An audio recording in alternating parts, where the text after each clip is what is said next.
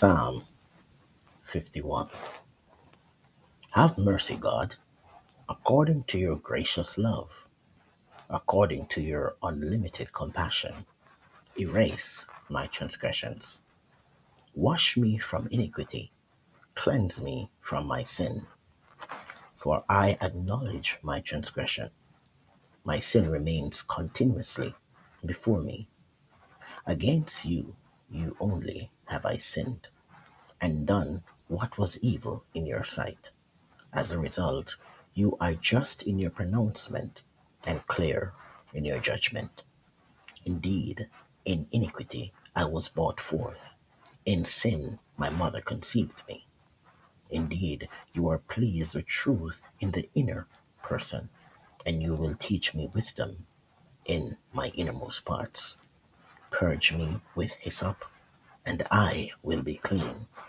Wash me, and I will be whiter than snow. Let me know joy and gladness. Let the bones that you have broken rejoice. Hide your countenance from my sins, and erase the record of my iniquities. God, create a pure heart in me, and renew a right attitude within me. Do not cast me from your presence. Do not take your Holy Spirit from me. Restore to me the joy of your salvation, and let a willing attitude control me. And then I will teach transgressors about your ways, and sinners will turn to you. Deliver me from the guilt of shedding blood. God of my salvation, and then my tongue will sing about your righteousness. Lord, open my lips, and my mouth will declare your praise.